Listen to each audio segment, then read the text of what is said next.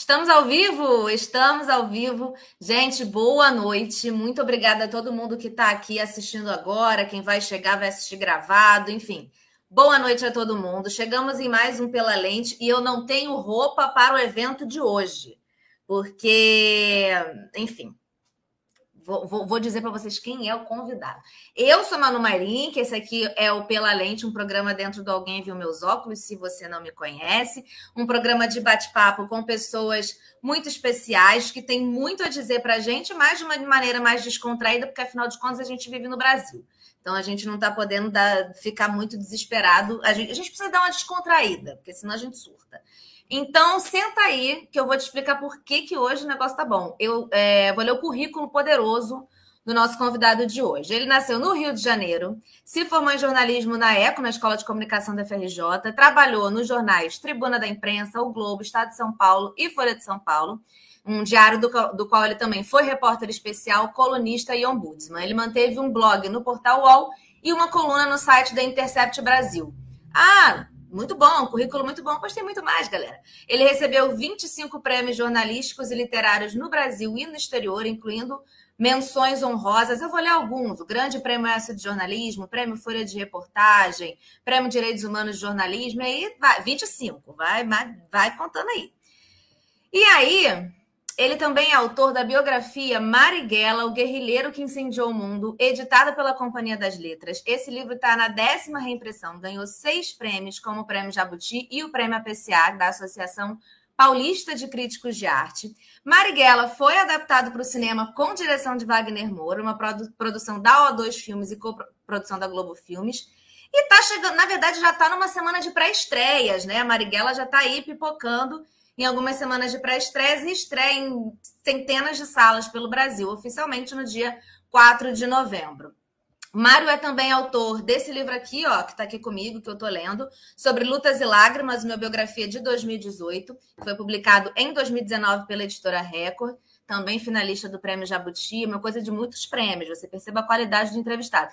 Seu próximo livro também vai ser uma biografia, dessa vez do Carlos Lacerda, um dos personagens controversos, amados, odiados, apaixonantes do Brasil. Vai sair em dois volumes pela Companhia das Letras. Pode entrar aqui, Mário Magalhães. Eu não tenho roupa para este evento. Estou até nervosa, mas estou até suando aqui hoje. Obrigada. Nem eu, Malu. pelo convite. Nem eu, Malu botei o que eu tinha de melhor aqui para essa noite do feriado. E é um prazer estar aqui contigo. Quem nos acompanha ao vivo vai nos acompanhar mais tarde.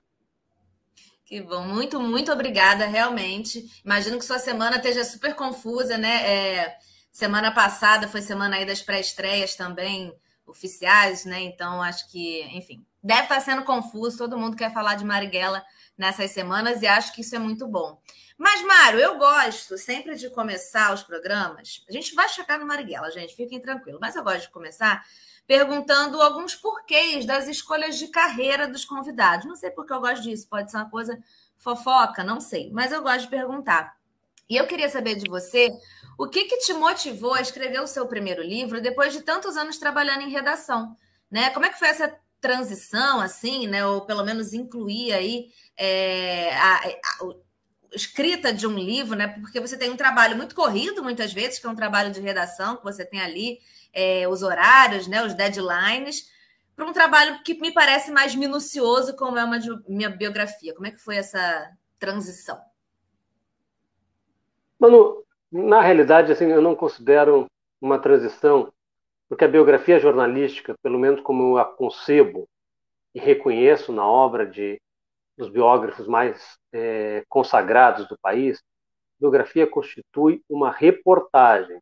A reportagem é o gênero mais valioso do jornalismo. Isso implica uma série de métodos e valores, por exemplo, que é inaceitável numa biografia jornalística, por ser uma reportagem, por conter os valores consagrados do jornalismo de qualidade, é, é inaceitável se inventar um espirro, a biografia do Marighella, por exemplo, não tem alguém tossindo, tem que haja uma fonte informando que em determinadas circunstâncias alguém tossiu. Então, a minha história com o livro é a seguinte: em 1998, eu lancei um colega repórter fotográfico genial, Antônio Galdério, um livro chamado Viagem ao País do Futebol. Depois, sozinho, eu, no, no Viagem ao País do Futebol, eu era o autor do texto, né? O projeto tinha tinha bolado e fiz com o Galdério, fomos coautores. Em 2000 eu lancei um livro chamado O Narcotráfico, era de uma coleção que o braço editorial da Folha de São Paulo estava lançando, uma coleção chamada Folha Explica. E, e é uma reportagem também, não é um ensaio nem de um, cientista político, que eu não sou, nem de um cientista social, que eu não sou, nem de um historiador, que eu não sou. Era um trabalho de repórter. E eu, em 2003, acabei, quer dizer, eu resolvi é, ter mais tempo e mais espaço para contar uma história, fazer uma reportagem concentrada na vida de uma pessoa, portanto, uma biografia, e pedir as contas do jornal no qual eu trabalhava, que era a Folha de São Paulo, e saí é, e escolhi contar a vida do Marighella. Foi assim que começa a minha saga de nove anos para contar a vida do Marighella, esses nove anos, cinco anos e nove meses em regime de dedicação exclusiva, financiado basicamente pelas economias que eu tinha acumulado como jornalista e que é, eu torrei.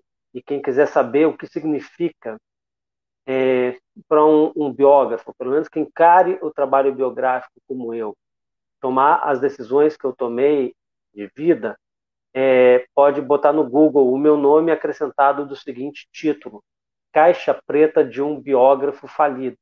Nesse texto eu conto o que foi o, o a debacle né, econômica pessoal é, decorrente da, da escolha que eu fiz e da qual eu não me arrependo nem um pouco, né? Escrever a vida investigar a vida do Marighella, contar a vida do Marighella, esses nove anos foram alguns dos melhores anos da minha vida.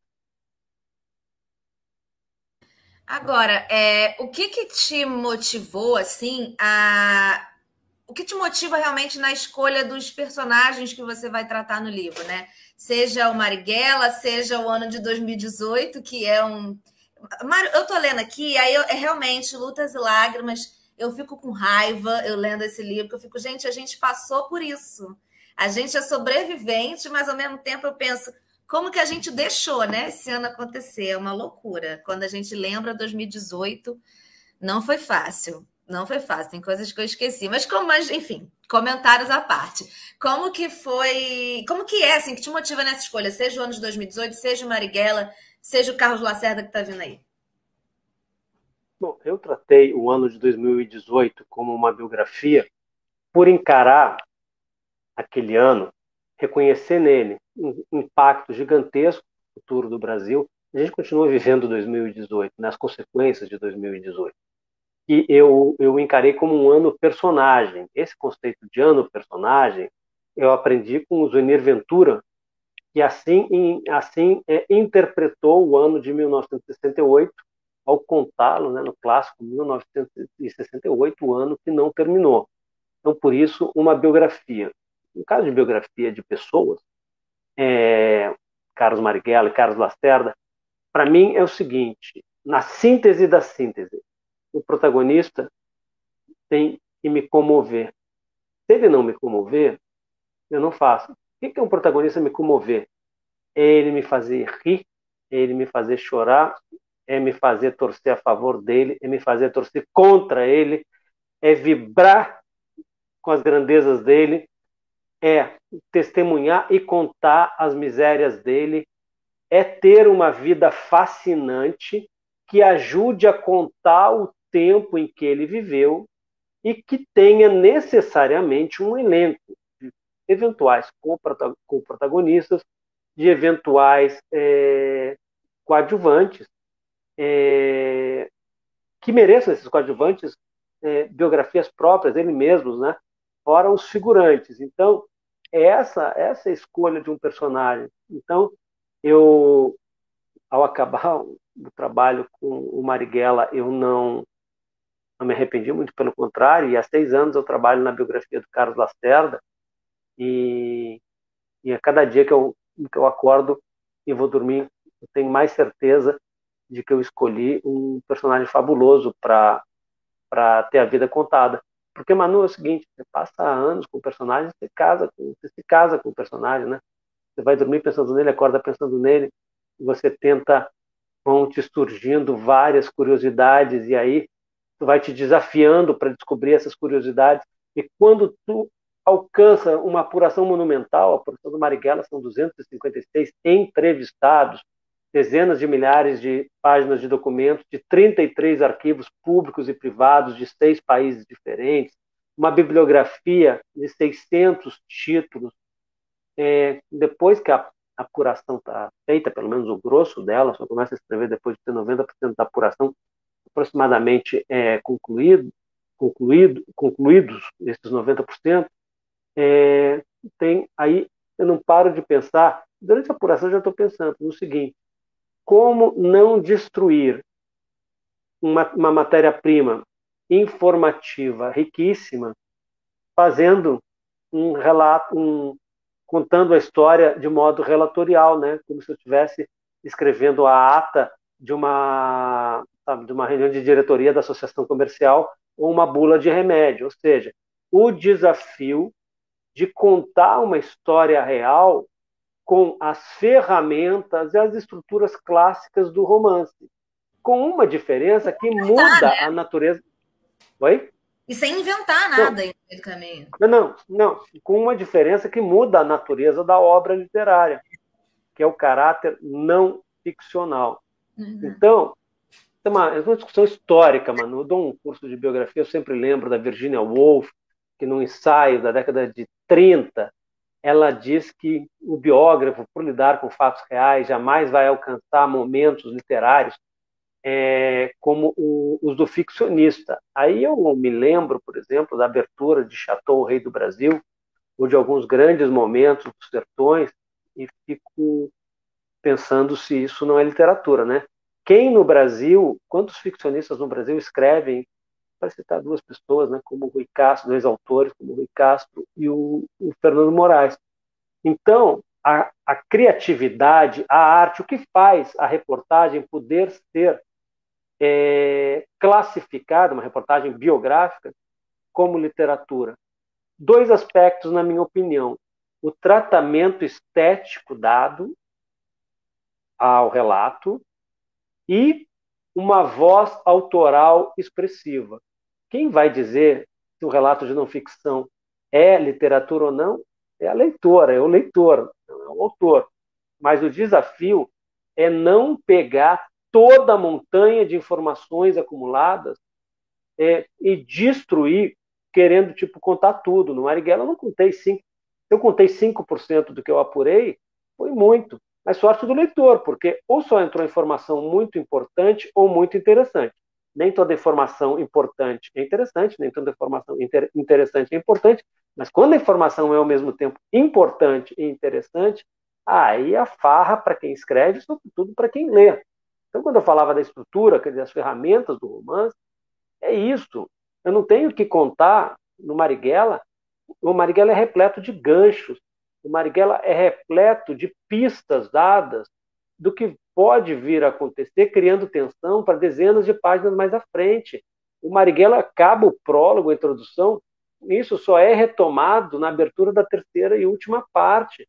Marighella tem um, isso é um, um, um exemplo assim para mim mais mais nítido. Marighella eu uso na época já da luta armada a uma feijoada eu anuncio a feijoada, coloco atenção, o leitor sente que alguma coisa vai dar errada, dezenas de páginas depois rola a feijoada com determinados personagens, e dezenas de páginas depois o resultado daquele encontro na feijoada é funesto. Então, isso é, é estrutura, né? Porque tu estava mostrando aí é, é, o desafio de não ser chato. Quem, quem conta a história do Marighella não tem o direito de convidar, de oferecer um soporífero para o leitor, né? Então, por exemplo, eu sabia, eu sabia a terceira e última parte do Marighella, que é a parte adaptada pelo Wagner Moura, que também pegou a introdução, né, o prólogo, que é o tiro no cinema, é, é muito dura. O protagonista é assassinado, o, os companheiros dele são mortos, torturados, presos, banidos. É uma tragédia danada. Eu buscava desde o início um, uma cena lírica para contar. Mas eu não posso inventar fatos. Não posso inventar fatos, pensamentos, sentimentos. Até que eu consegui. E quem leu a biografia Marighella eu, sabe que eu termino, isso não é spoiler, eu termino com uma cena num lugar onde o Marighella nunca esteve, anos depois da morte dele, mas era a cena que eu precisava, assim como ao narrar o ano de 2018, que é sobre lutas e lágrimas, tem três protagonistas: Marielle Franco, Luiz Inácio Lula da Silva e Jair Bolsonaro. É um ano trágico para o Brasil, daí as lágrimas, né? As lutas são de quem confrontou a, o obscurantismo, né? Um ano contado é, semana a semana, a quente, com o relato escrito naquela semana, com exceção da abertura. E na abertura, eu acontece tanta coisa triste no livro, né? Estava falando agora, comentando, que eu, eu, eu queria uma, um outro astral para abrir. E aí eu me lembrei, eu cito, é uma referência, reverência ao Zenir Ventura, que começou o, ano, o, o livro dele sobre 68 com uma festa de Réveillon na casa da professora Heloísa Buarque de Holanda. Eu abro sobre Lutas e Lágrimas com o Réveillon da Marielle Franco, né? e da Mônica. Aí tive ideia, aí liguei para a Mônica, me apresentei, eu sou fulano de tal, papapá, e perguntei, Mônica, tu sabe com quem que a Marielle passou o Réveillon? Aí a Mônica, a Mônica é uma pessoa muito carismática, engraçada, generosa, ela falou, porra, passou comigo, claro, né? Ah, então poderíamos marcar uma entrevista e tal. E a partir da entrevista da Mônica, eu reproduzo, né? Eu reproduzo o Réveillon. Aliás, tem, a gente perde, né, Manu? Vou, vou parar aqui de falar, assim, eu sou um cara eu não sou prolixo, eu escrever. Eu, a minha prosa é magra, mas eu falando sou gordo. Assim, é, é um excessivo, né? Então, assim, a gente perde hoje, no futuro, a tradição epistolar, né? Ao contar a história do Marighella, ou agora do Carlos Lacerda, as cartas que eles mandaram e receberam, são uma matéria-prima maravilhosa, né? Mas a gente ganhou outras coisas. Em Sobre Lutas e Lágrimas, na abertura, no prólogo, quando eu conto que a Marielle está é, fazendo a contagem regressiva, né, 10, 9, 8, e que uma garrafa, né, e eles espocam uma, o, o, os comensais ali, né, da ceia, espocam uma garrafa de champanhe ali, ó, a rolha voa, é, não, me, não me baseio no relato de ninguém, eu me baseio numa selfie, um vídeo selfie que a Marielle fez. Então eu vi, né? E a Mônica guarda muitos desses vídeos que são documentos históricos valiosos. Você falando, eu aqui folheando o livro. É... Gente, eu, eu posso fazer muitos comentários sem noção. Eu, eu tô lendo o livro e aí tem uma parte, porque é isso, né? Como você falou, é você também lembra momentos muito felizes do ano de 2018, logo no começo. Tem, por exemplo, algumas cenas do carnaval aqui. E foi através desse livro que eu descobri uma fantasia de Jojo Todinho que eu não sabia que existia. Que é, do, é uma máscara, duas máscaras de Jô Soares e a pessoa fantasiada de Todinho. Eu fiquei apaixonada, fui procurar no Google, eu, eu achei maravilhosa essa fantasia, que eu deixei passar na época, eu não conheci. Então, muito obrigada, inclusive, por isso por me apresentar a fantasia de Jojo Todinho. Mas aí você está falando, Mário, é, de, desse trabalho, né? De imagino, você falou que não botou 5% do que, de tudo que você apurou no livro e tudo mais. Que horas você sabe que é hora de parar de escrever o livro? Assim, é tipo, gente, é isso aqui, o livro é isso, não vou botar mais nada aqui. Como que, que é isso, assim? Porque eu acho que eu ia querer escrever 10 livros do Marighella se fosse no seu lugar. Eu ia achar né? Como é que é isso?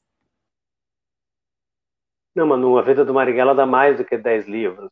O problema justamente é fazer um relato que seja eletrizante do início ao fim, mesmo nos momentos em que a vida dele desacelera. E o livro vai sempre, né? A vida dele vai andando com o mundo. Marighella vai para Cana, né? Preso pela ditadura do Estado Novo ele vai em maio de 1940 preso para Fernando de Noronha. No Carnaval de 42, ele é transferido para ele, os companheiros, camaradas dele são transferidos para Ilha Grande e da qual ele só sai em abril de 1945.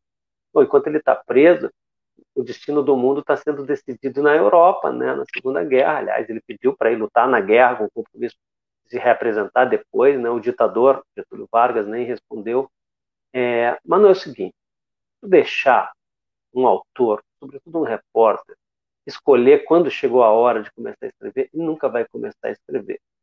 Então, a ideia é, é um momento muito difícil. Assim como é muito difícil o momento de parar de escrever e entregar o livro para a editora.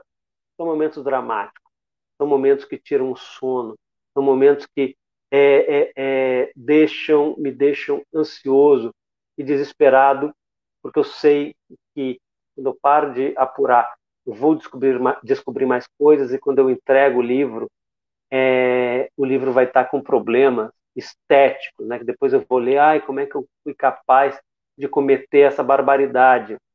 Então, é, como eu falei, o meu método é para estruturar o livro, eu preciso ter 90% do, da apuração na mão.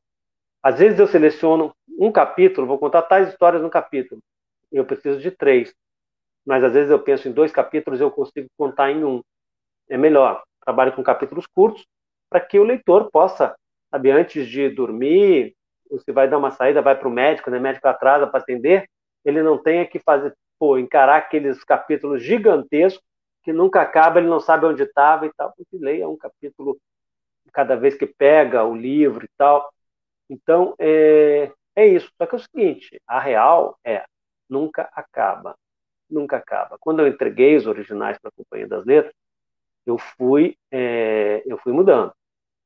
Está saindo agora a 11 reimpressão do livro, e eu fui mudando, mudando. Questões pontuais. A história do Marighella está contada, mas, por exemplo, quando eu for fazer um dia uma segunda edição com mudanças, eu vou acrescentar curiosidades que foram reveladas nesses últimos anos, sobretudo de papéis desclassificados pelo governo americano. Né? Eu recebi as pencas de, de acesso a, a, milhares de páginas sobre o Marighella, não mudei nada, não tem nada história, mas eu posso dar um colorido maior. Mas, bom, concretamente, mas no é seguinte, eu entreguei a original para a Companhia das Letras, estava tudo encaminhado, já os editores já tinham lido, revisão e tal, e aí, é o seguinte, a primeira ação armada da organização que viria a se chamar Ação Libertadora Nacional, o maior grupo guerrilheiro que combateu a ditadura, fundado por um colega nosso, Joaquim Câmara Ferreira, e pelo Marighella, é, foi em março, abril de 68, no livro está certo. Eu não vou me lembrar agora.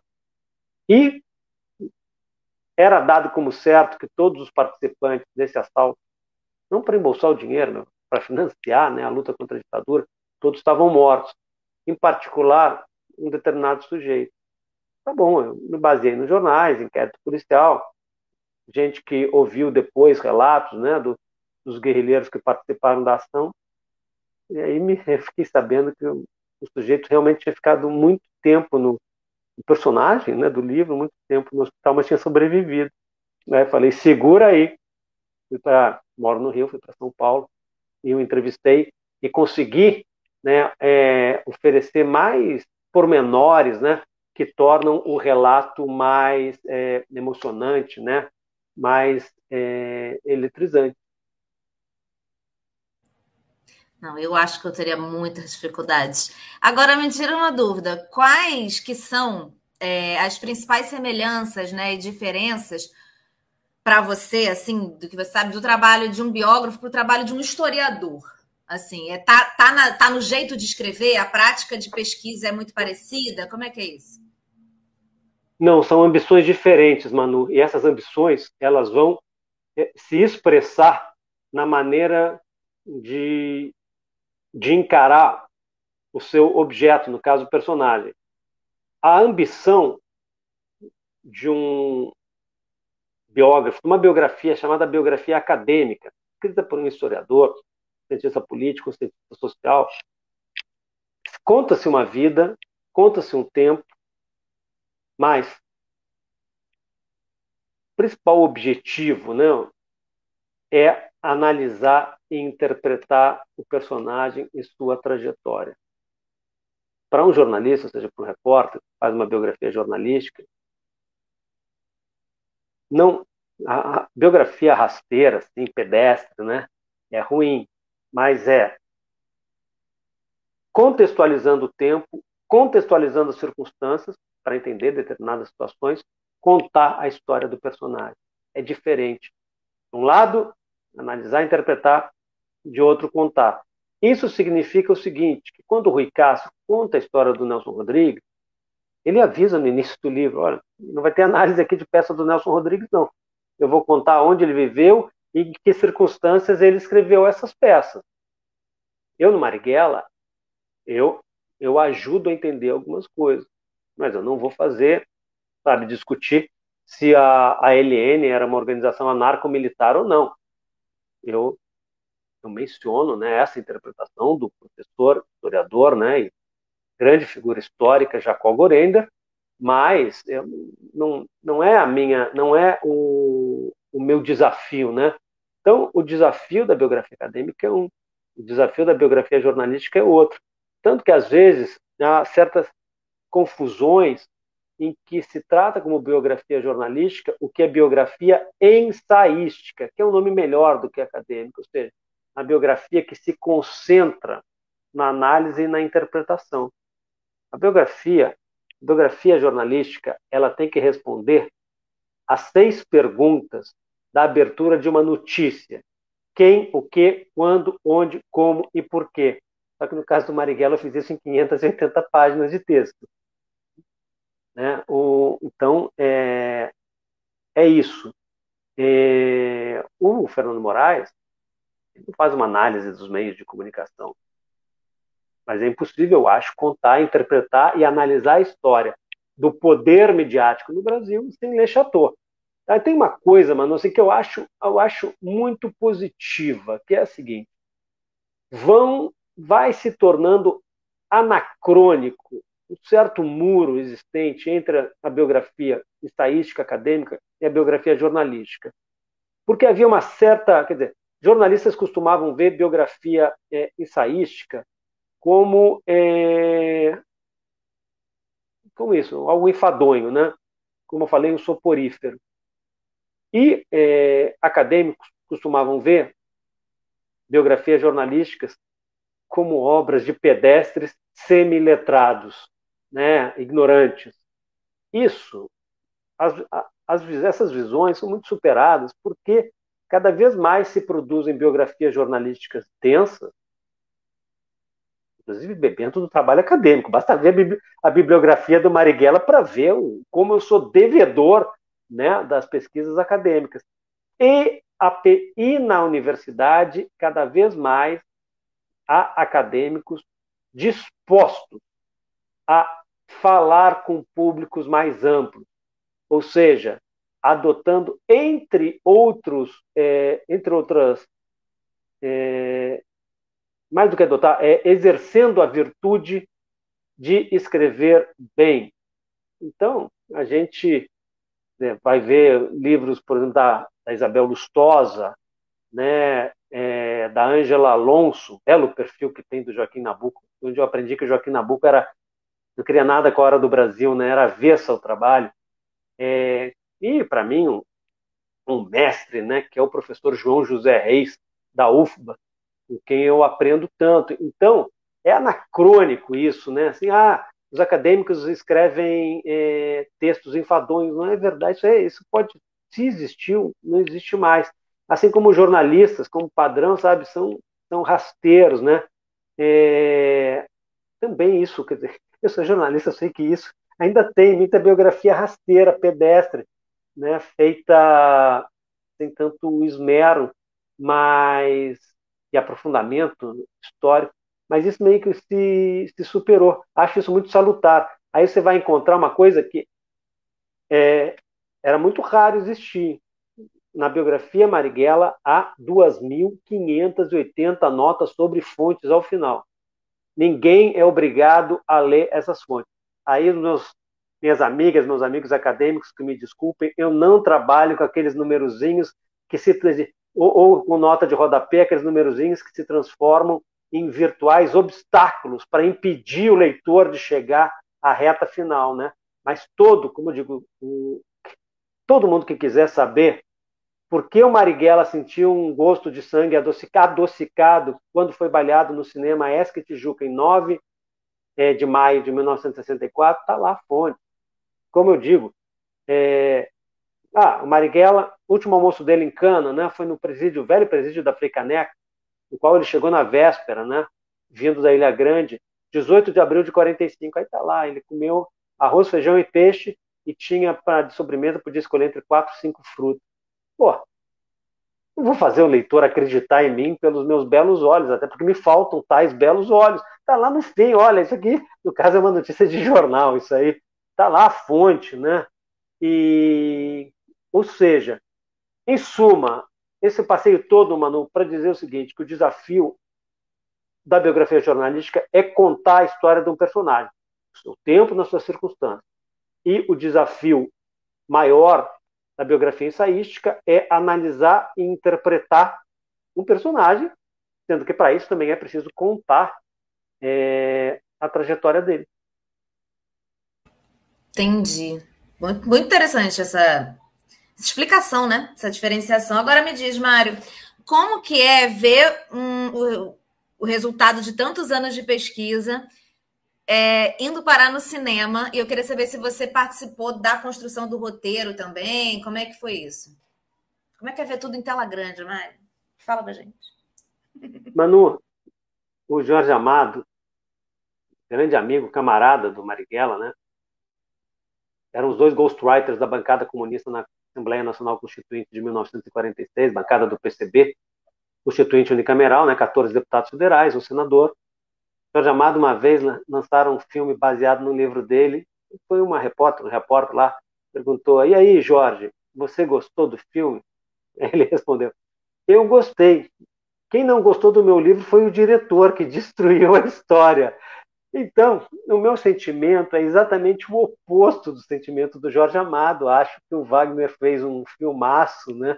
Eu tinha visto antes da pandemia e revi agora na pré-estreia do Rio. É um trabalho admirável, brilhante, com um timaço, né? Uma, uma equipe maravilhosa, um elenco assombroso. Então, fiquei muito, muito feliz, porque a, a, cronologia é a seguinte, mano. Eu começo a trabalhar na biografia em 2003, termino em 2012. Em 2013, na virada de 2012 para 2013, a Maria Marighella, atriz e gestora cultural, muito amiga do Wagner, da cena teatral de Salvador, sabia que ele queria dirigir um filme, chegou, deu o meu livro recém-lançado, aí, ó, essa é a história. Ele leu, pô, uma sentada, se amarrou. É, eu cedi para ele, para a produtora O2 Filmes, do Fernando Meirelles, os direitos de adaptação. O filme, é, muita luta, foi rodado em dezembro de 2017, janeiro, fevereiro de 2018, estreou no Festival de Berlim em fevereiro de 2019, não conseguiu ser, não conseguiu o filme não conseguiu ser lançado, é, se lançar, né, é, em 2019 devido a gente pode falar se você quiser a uma série de iniciativas do governo Bolsonaro e quando ia ser lançado em 2020 veio a pandemia. Essa é a cronologia. Eu tô, tô felicíssimo. Agora é importante que as pessoas entendam uma coisa, né? É, há três diferenças básicas, fundamentais, entre o meu livro e o filme do Wagner, e um milhão de semelhanças. As diferenças fundamentais são corte temporal. Eu conto a vida inteira do Marighella. Para dizer a verdade, eu começo em 1835, na revolta dos malês na Bahia. Malês, como sabemos todos, eram africanos islamizados, e muito provavelmente o Marighella descendia eh, de Alsácia, que era um malês. Marighella era filho de uma baiana negra do Recôncavo, nascida Dona Maria Rita em maio de 1888, mês da abolição, Dona Maria Rita, filha de negros escravizados e neta de africanos escravizados. É... Então, eu conto a vida inteira. Bom, conto a imigração italiana. Né? O pai do Marighella era um imigrante italiano branco que veio de uma região, Emília-Romanha, que era demonizada pelos fazendeiros, pelos donos de terra, que tinham os imigrantes da Emília-Romanha como encrenqueiros. Não eram encrenqueiros, eles resistiam a, é, eles resistiam a, a, aos abusos, né, a covardia, as condições de trabalho é, infames que eram aqueles eram submetidos pelos estancieiros e fazendeiros. Então, quer dizer, conto isso, Marighella nasce em 1911, e o livro acaba em 1969. Tem um epílogo em que eu conto o que aconteceu com os principais personagens. É, o Wagner conta só a luta armada. Seja, Wagner conta a terceira parte, terceira e última parte do meu livro, 40% das páginas, mais o prólogo. A segunda diferença é que eu fiz uma obra literária. Ela é de não ficção, mas é literatura. O Wagner fez um filme. Literatura e cinema são artes diferentes.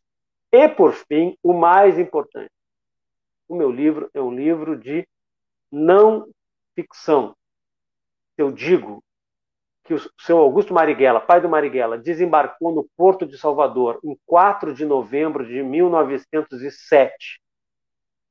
62 anos antes do assassinato do Marighella, em 4 de novembro de 1969, tem a fonte lá do Porto. Eu digo qual era o vento que estava batendo, tem a fonte. Eu digo a temperatura que estava fazendo, tem a fonte. É claro, como não estou fazendo relatório, que eu não conto tudo isso junto, né? Tem no início do livro o seu Augusto chegando. No dia em que o Marighella vai ser assassinado, 29 agentes da ditadura, pelo menos, armados até os dentes, contra um homem desarmado, não há confronto, há assassinato. Aí, quando ele começa o dia, eu digo, Marighella não tinha como saber, e não, mas estava fazendo 62 anos da chegada do seu Augusto na, na Bahia. O Wagner fez um filme de ficção, baseado em fatos reais, conforme eu narrei no meu livro. Então, a linguagem cinematográfica, ela ficcional, ela exige certas licenças para ser mais ágil. E olha que o filme já tem 2 horas e 40. Então, para dar um exemplo assim, bem, bem concreto, gente, não é spoiler, é 30 segundos de filme. No livro está na terceira parte. Eu escrevi um capítulo chamado Assalto ao Trem Pagador, em agosto de 1968. No filme aparece, agosto de 68. A ELN, os guerrilheiros da ELN assaltam o trem pagador Santos Jundiaí para colher fundos para para o combate à ditadura. Um dos motoristas num carro que estava esperando no meio do caminho quando o trem parou era o futuro senador Aloísio Nunes Ferreira Filho, é, e futuro ministro também. É, isso eu conto em pormenores, até porque eu entrevistei é, dos guerrilheiros que estavam dentro do trem, só sobreviveram dois à ditadura. Eu entrevistei os dois. No filme do Wagner, eles não roubam dinheiro, eles roubam armas. Quer até explicar que aquele dinheiro não é para botar no bolso e passear em Paris, ia dar muito trabalho. E há uma outra licença. Quem lê o livro sabe que o Marighella foi o responsável pelo planejamento integral daquela ação, daquele assalto. Alguns ex-guerrilheiros preferem falar legitimamente em expropriação. Marighella usava a palavra expropriação, mas usava mais roubo e assalto. Aí, roubo para fazer, fazer dinheiro, levantar dinheiro para combater a ditadura. Marighella fez todo o levantamento, ele queria participar. Aí disseram que não, em primeiro lugar ele ia atrapalhar, porque ele já tinha sido declarado, né? Não, ele já era procurado pela ditadura. É, três meses depois ele viria a ser declarado inimigo público número um. E ele ia chamar muita atenção e ia prejudicar. Então não deixaram ele participar. No filme do Wagner, o Marighella está tá dentro do trem, assim como o Joaquim Câmara Ferreira, que eu citei, né, como co-dirigente da ALN, interpretado pelo Luiz Carlos Vasconcelos. Carlos Vasconcelos e seu Jorge brilham é, no filme junto com um monte de atrizes e atores. Então, há essas licenças. Mas quem leu o meu livro, Tiro no Cinema, está no filme. Assalto ao Trem, está no filme. O Marighella roubando o banco, está no filme. Um jornalista arriscando o pescoço, sabendo que pode ser preso e ser morto, publicando um manifesto que foi divulgado na rádio pela ELN, está no filme. O Marighella gravando a Rádio Libertadora está no filme. Um personagem que eu não vou, quem não leu o livro, em determinadas circunstâncias, reivindicando a condição dele. As melhores cenas do filme, mais comoventes, de brasileiro e patriota, isso está no filme. E como raros personagens do filme do Wagner têm o nome histórico do personagem real, quem lê o livro vai identificar facilmente quem é o guerrilheiro invocado vivido pelo Humberto Carrão, quem é o guerrilheiro vivido pelo Jorge, né, que Jorge Paz, que fala da, como eu disse agora, que fala é, da condição dele em determinada situação, de brasileiro e patriota. Quem lê o livro sabe quem é a guerrilheira, que era craque no volante, numa ação armada, é fundamental quem vai dirigir, e que ouviu de um companheiro é, calma, companheira. Quem lê o livro sabe quem é a guerrilheira que grava para o Marighella Rádio Libertadora e diz: atenção, atenção, vai falar. É, quem lê o livro sabe exatamente até que ponto o personagem do Bruno Gagliasso, delegado Lúcio, tem semelhanças com o delegado Fleury, que comandou de fato a ação que assassinou Marighella, e como o delegado Fleury não estava em cena em 64, quem comandava a, o DOPS, a Polícia Política da Guanabara, que era, era, era o estado da Guanabara, o atual município do Rio de Janeiro, era o Cecil Boré, o homem que falou para a turma que foi capturar o Marighella no cinema, cuidado, o Marighella é valente. Ou seja, quem lê o livro vai saber exatamente qual foi cada inspiração dos personagens é, espetaculares que a gente vê, vê na tela e, e, e, se emociona e se comove com ele. Não, isso é muito interessante também, porque quando a gente vai falar de filmes que são biográficos, é, como você falou, o filme já tem duas horas e quarenta, né? E quando não tem. Não, isso porque selecionou um pedaço. E acho que, que essa licença realmente de pegar pessoas que às vezes eram várias pessoas e botar em um personagem. Ela, ela é, esse, esse, personagem significa uma galera ali que fez coisas parecidas, né? É, eu fazer comentários pessoais aqui. É, eu sou muito amiga do Henrique Vieira e, enfim, a gente trabalha junto, a gente, enfim, companheiros de trabalho de luta. E hoje eu estive com ele reunião o dia inteiro. E eu acho que tudo isso para dizer que o, o, personagem do Henrique Vieira, eu acho que é um personagem que personifica vários, né? Vários freis e pessoas da Igreja Católica que tiveram ali essa relação com, com Marighella e, e com, com os movimentos né, de, de combate à ditadura. É, e aí, enfim, o, o, que eu ia fazer de relato pessoal é que eu virei para ele hoje e falei: eu vi que você é um grande ator quando você fez uma cena dirigindo, que tu nem carteira tem. Aí eu falei, eu, eu, aquela hora eu falei, Henrique, um grande ator uma cena dirigindo, como você dirigiu um carro, Henrique. Mas, mas é isso, assim, o personagem do Henrique é um exemplo, assim, como, como eu imagino que tenha outros no filme, de pessoas que não exatamente aquela é uma representação de uma pessoa de verdade, mas está ali representando um grupo que, que foi importante ali naquele momento, né? Imagino eu. É, mas aí, deixa eu te perguntar, se você quiser, enfim, comentar isso, já engato, vou engatar na próxima pergunta. É, é, se, alguém, se alguém ficar curioso para saber por que, que o Marighella não dirige carro no filme, e logo Marighella, que no mini manual do guerrilheiro urbano preconizou que o, o guerrilheiro tem que ser, na época dele seria um, um sei lá, um Jim Clark, é, piloto britânico, é, um Juan Manuel Fangio, para citar um argentino. O fato é o seguinte, Marighella era filho de mecânico, tinha dois irmãos mecânicos e não sabia ligar a chave na ignição. Né? É por isso que sempre tem alguém dirigindo para ele. No caso do pastor Henrique, tem sim, quer dizer, ele não, ele não é uma reprodução como se fosse num documentário de um personagem real, mas há uma nítida inspiração no, no frade dominicano Fernando de Brito. O Frei Fernando era, nos últimos meses de vida do Marighella, o do grupo frades dominicanos vinculados à EDN, ele era o responsável pelo contato com o Marighella. Quem lê o livro sabe quem foi o frade que, podendo no telefone, é, marcando, horas antes do encontro fatal para o Marighella, o encontro é, confirmou é, uma, uma arma na cabeça dele, ele tinha sido torturado. Informação obtida mediante tortura não é responsabilidade do torturado. Essa a responsabilidade é do Estado, mediante o seu agente, o torturador. Mas o Henrique, justa, principalmente nesses instantes finais do Marighella, o personagem dele tem um lastro existencial, que é do Frei Fernando, que foi um grande homem, Frei Fernando, é, eu o entrevistei na casa de um ex-frade dominicano, que depois falou para mim assim: Eu não sei o que, que você fez, eu nunca vi ele falar, contar tão abertamente para alguém o que aconteceu. Eu perguntei para o Frei Fernando o Frei Fernando foi um grande sujeito. É, eu perguntei, mas na hora em que no filme é o Marighella que liga, né? Na vida real, o Marighella pediu para um companheiro, Antônio Flávio Médici Camargo, dar o, dar o telefonema. Eu perguntei, não, não lhe ocorreu dizer cair, né? Que era a gíria para fui preso, né? Foge. Aí o Frei Fernando falou, não, porque eu já estava destroçado. Eu já não era eu. Eu era um homem entregue. E é claro, quem todo mundo conheceu o Frei Fernando sabe que essa foi uma dor que ele carregou até o fim da vida. Quando ele chegou para a carceragem de volta, houve militantes da RN que queriam matá-lo.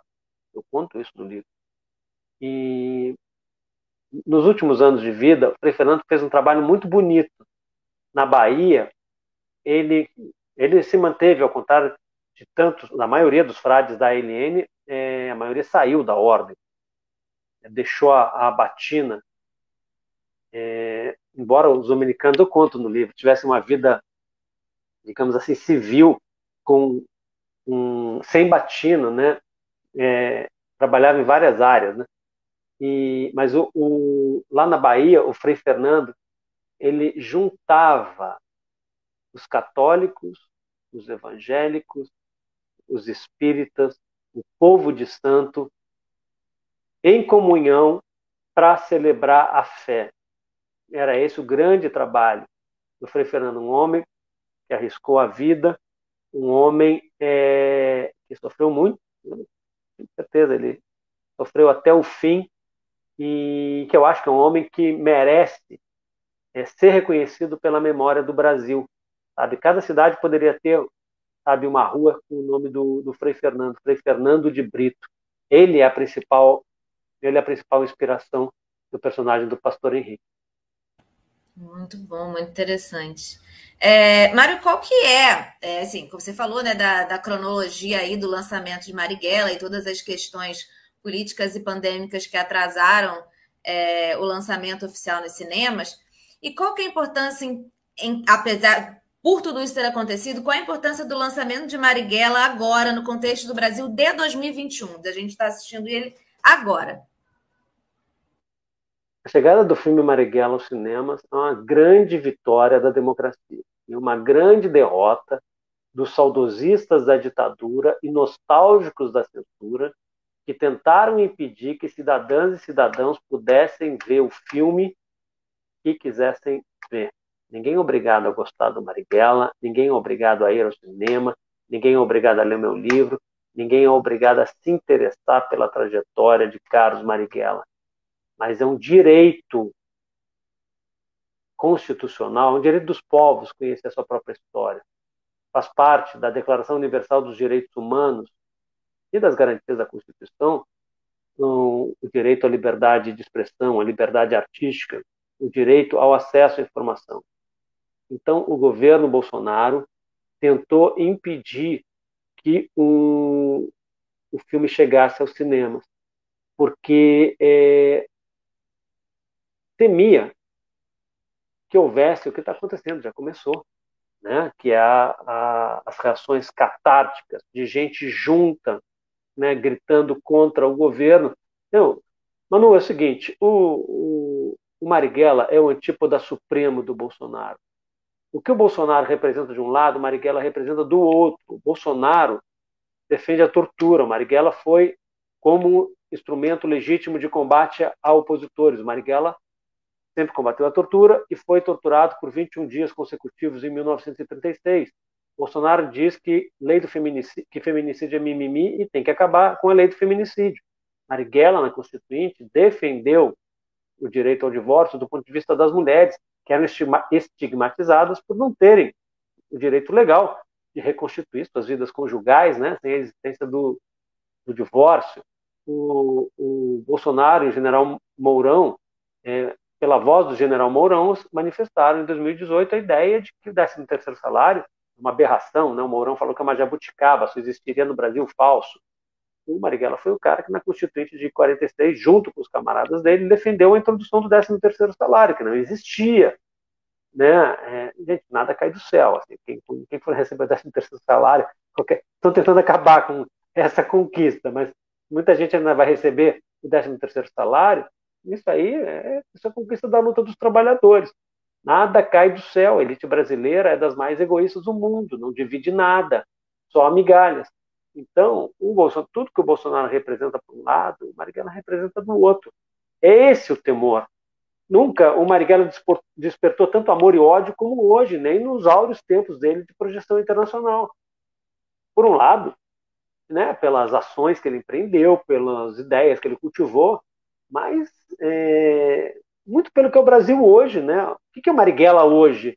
Marighella é inspiração e temor. Inspiração para quem se identifica com ele e temor para quem não se identifica. A memória, a memória do Marighella atormenta a extrema-direita.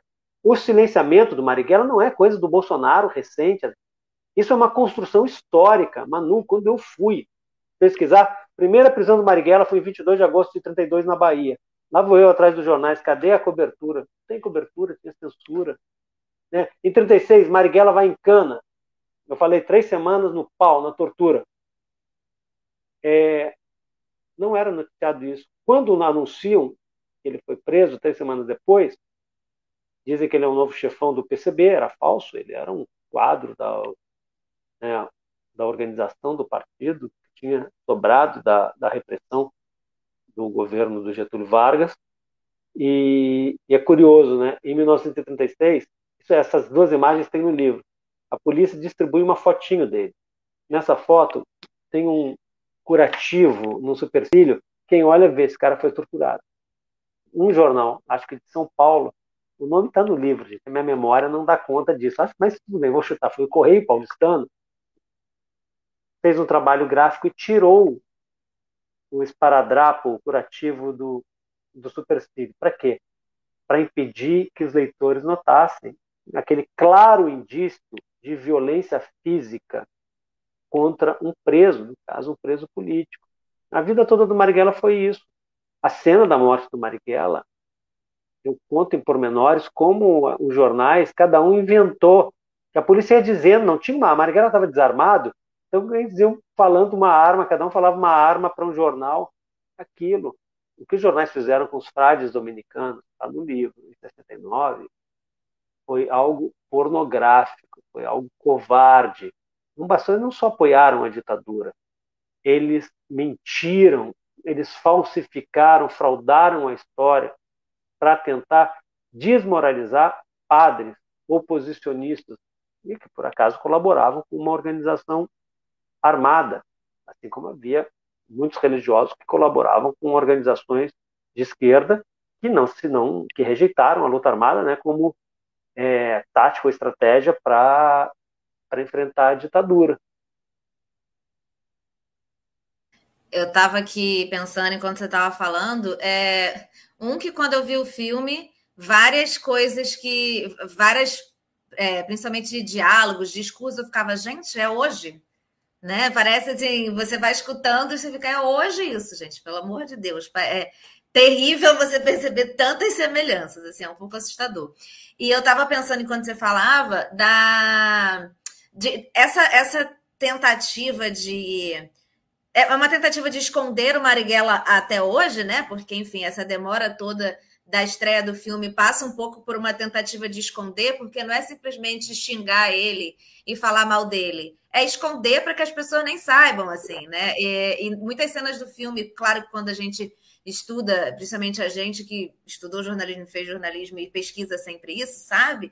De como as coisas aconteceram é, na mídia naquela época. E o filme mostra isso muito claramente, né? De como não é simplesmente você chegar no jornal e falar. Ah, aconteceu isso, por isso, isso, isso. Ah, o Marighella aconteceu isso, mas olha como ele é terrível, não sei o quê. Não, é, é simplesmente esconde o fato. Porque se as pessoas sabem que tem alguém lutando do outro lado, isso pode dar uma fagulha de esperança, pode dar uma vontade dela se juntar, pode mostrar que o governo não está tão bem assim. Então a gente esconde, né? Não é um, um simplesmente fazer um contraponto é, que você que pode ser terrível, pode falar, é, é, às vezes, como tem as mentiras que foram criadas e tem essa, essa necessidade de esconder, né? Para que as pessoas nem saibam que existe. É por isso que a gente chega hoje e a gente não fez uma, uma boa revisão dessa época, e quando surgiu a tentativa de comissão da verdade, ela durou pouco, quase acabou-se. E muita gente até hoje acredita que não aconteceu nada na ditadura porque não, não se via. Claro que não se via, né? Porque, enfim, isso estava sendo escondido literalmente. Então, acho que, que é um ponto muito importante da gente sempre falar, né? É... É, Não, e o, o fato de hoje, o presidente da República né, ser um fã de torturador do maior, do comandante do maior campo de concentração da ditadura, foi o então Major Carlos Alberto Brilhante Usta. Isso tem um impacto ainda maior, né? Marighella foi morto pela ditadura. Mas, de certa forma, em muitos aspectos, o Brasil de hoje lembra muito os anos 30, que eu reconstituo na biografia do Marighella, eles ajudam a explicar muita coisa. Por quê? Porque essa ascensão da extrema-direita, não só no Brasil, mas no mundo inteiro, ela ocorre depois de grandes crises econômico-financeiras. No caso, em 29, né, quebrou a bolsa de Nova York, tal, o crash e, e o, o, fascismo já estava no poder na Itália, mas ele se expande o mundo afora e o nazismo chega ao poder na Alemanha. Agora o Bolsonaro ele faz parte de uma onda que veio depois da crise de 2007, 2008, que levou milhões e milhões e milhões de pessoas ao desemprego, né? a precariedade do trabalho, as privações mais graves, né? E, e levou a serem ameaçados até, é, terem ameaçado até a própria sobrevivência. Então, são coisas muito semelhantes. Os integralistas aqui, eles eram muito muito numerosos, era uma organização que reunia centenas de milhares de militantes e influenciava milhões de pessoas. Isso tem também ajuda, os anos 30 ajudam muito a entender o Brasil de hoje. E no caso, a figura do Marighella é, é isso, quer dizer, o Marighella atormenta é, os nazifascistas contemporâneos, é, a extrema e a, a, outros extremistas de direita, que o Marighella tem um particular, que ele não é, não são só as ideias que ele cultivou. Marighella é um cara de ação. Marighella não, não, não significa, quer dizer, se, se inspirar pelo Marighella não, não significa sair para luta armada contra o governo, não. Marighella, de 57 anos de vida, Marighella militou de 1934, de 34 a 67 no PCB. É, não, não significaria que se inspirar pelo Marighella pegar em armas hoje, mas qual é a inspiração do Marighella? Chega de papo, vamos para ação. Chega de conversa, vamos para ação. Esse é o último Marighella dos últimos anos. Quer dizer, a ação é uma marca da vida inteira dele.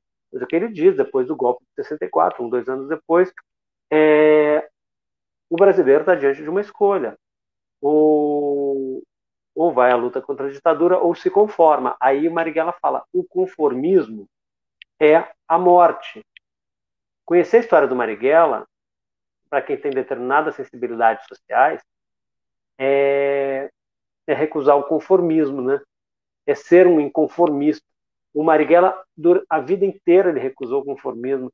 Mas não, o Marighella era uma criança, proibiram na, na escola dele é, criança, adolescente que se usasse sandália, ele pegou o sapato, cortou na ponta, deixou, deixou os dedos de fora e disse: se Jesus Cristo usava sandália, por que, que eu não vou usar? Marighella foi criado, gente, na, na conforme o catecismo, né? A dona Maria Rita, mãe dele, era uma católica fervorosa, né? Já o pai odiava padres e também militares, mas não era anarquista, tinha isso em comum com os anarquistas.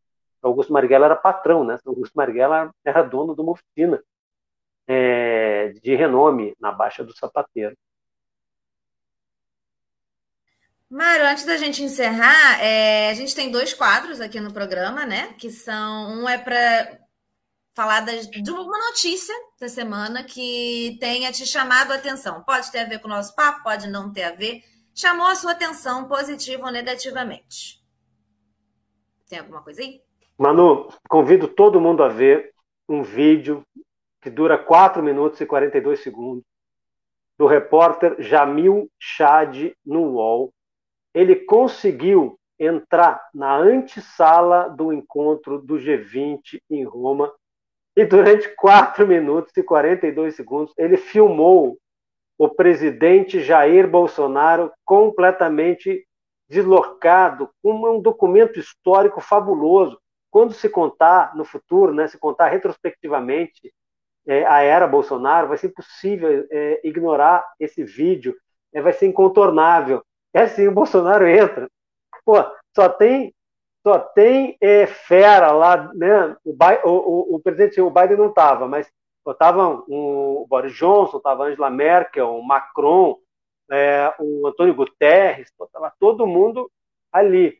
É, minto, o Antônio Guterres não estava, era, um, era um encontro do G20, mas, quer dizer, os chefes de governo e Estado das grandes economias mundiais. Ninguém cumprimenta o Bolsonaro. O Bolsonaro chega, vai falar com os garçons, faz uma piada horrível sobre a, a Copa de 70, sabe?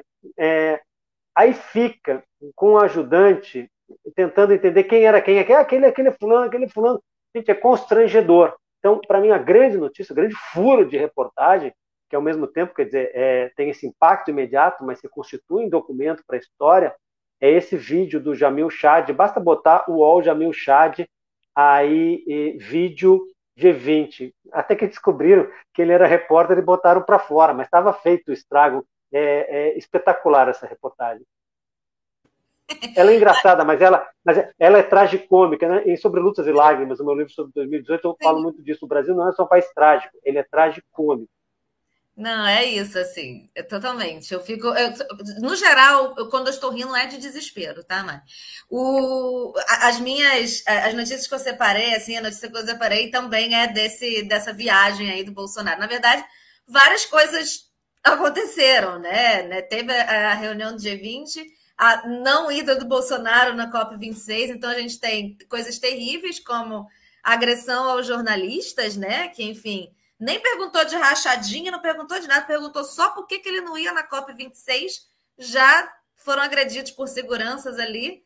É... E a gente tem o pisão no pé da Angela Merkel, né? Que ele pisou no pé, estava da... andando para trás, pisou no pé da Angela Merkel, ela olhou e falou: só podia ser você mesmo. Então a gente tem esse momento maravilhoso. Tem essa não ida dele aí na COP26, e aí teve, parece que em algum momento, tem o discurso oficial né, do Planalto foi que ele tinha outros compromissos. Não, realmente, né? Não sei o que, que ele ia fazer na COP20. Não vou, tem outras coisas para fazer. Mas o Mourão, ele falou. Ele não foi porque iam bater muito nele, né, gente? Realmente. Então, assim, várias coisas. A, a, essa essa participação internacional do Bolsonaro, apenas crises. E aí, essa não ida do Bolsonaro na COP26 que eu falei é porque ele não foi, porque, enfim, outros compromissos, sem tempo. E aí, o, o pessoal lá da organização falou: não veio, não vai falar para todo mundo. Então, o vídeo que ele fez foi só para a galera lá do Brasil mesmo que estava lá. Ou seja, nem sabe são tantas coisas, mas são tantas coisas, é bem desesperador, assim. E aí. Mas o da Angela Merkel eu ri, né? Porque assim, cara, a desmoralização tá aí, que sem querer ele pisou no pé, a mulher não falar, ah, foi nada, não, ela só podia ser você mesmo. É isso. Enfim, o outro. O outro ponto, né, o outro quadro aqui do programa é de dicas, se você tiver aí, não, ah, não sei se você conseguiu pensar em uma dica de filme, livro, série, enfim, é, site, perfil no Instagram, não sei, alguma coisa aí que você tenha, até duas dicas aí para passar para gente. Tá fechado o microfone. Pronto. Valeu, obrigado, mano. Filme Judas e o Messias Negro e série O Gambito da Rainha.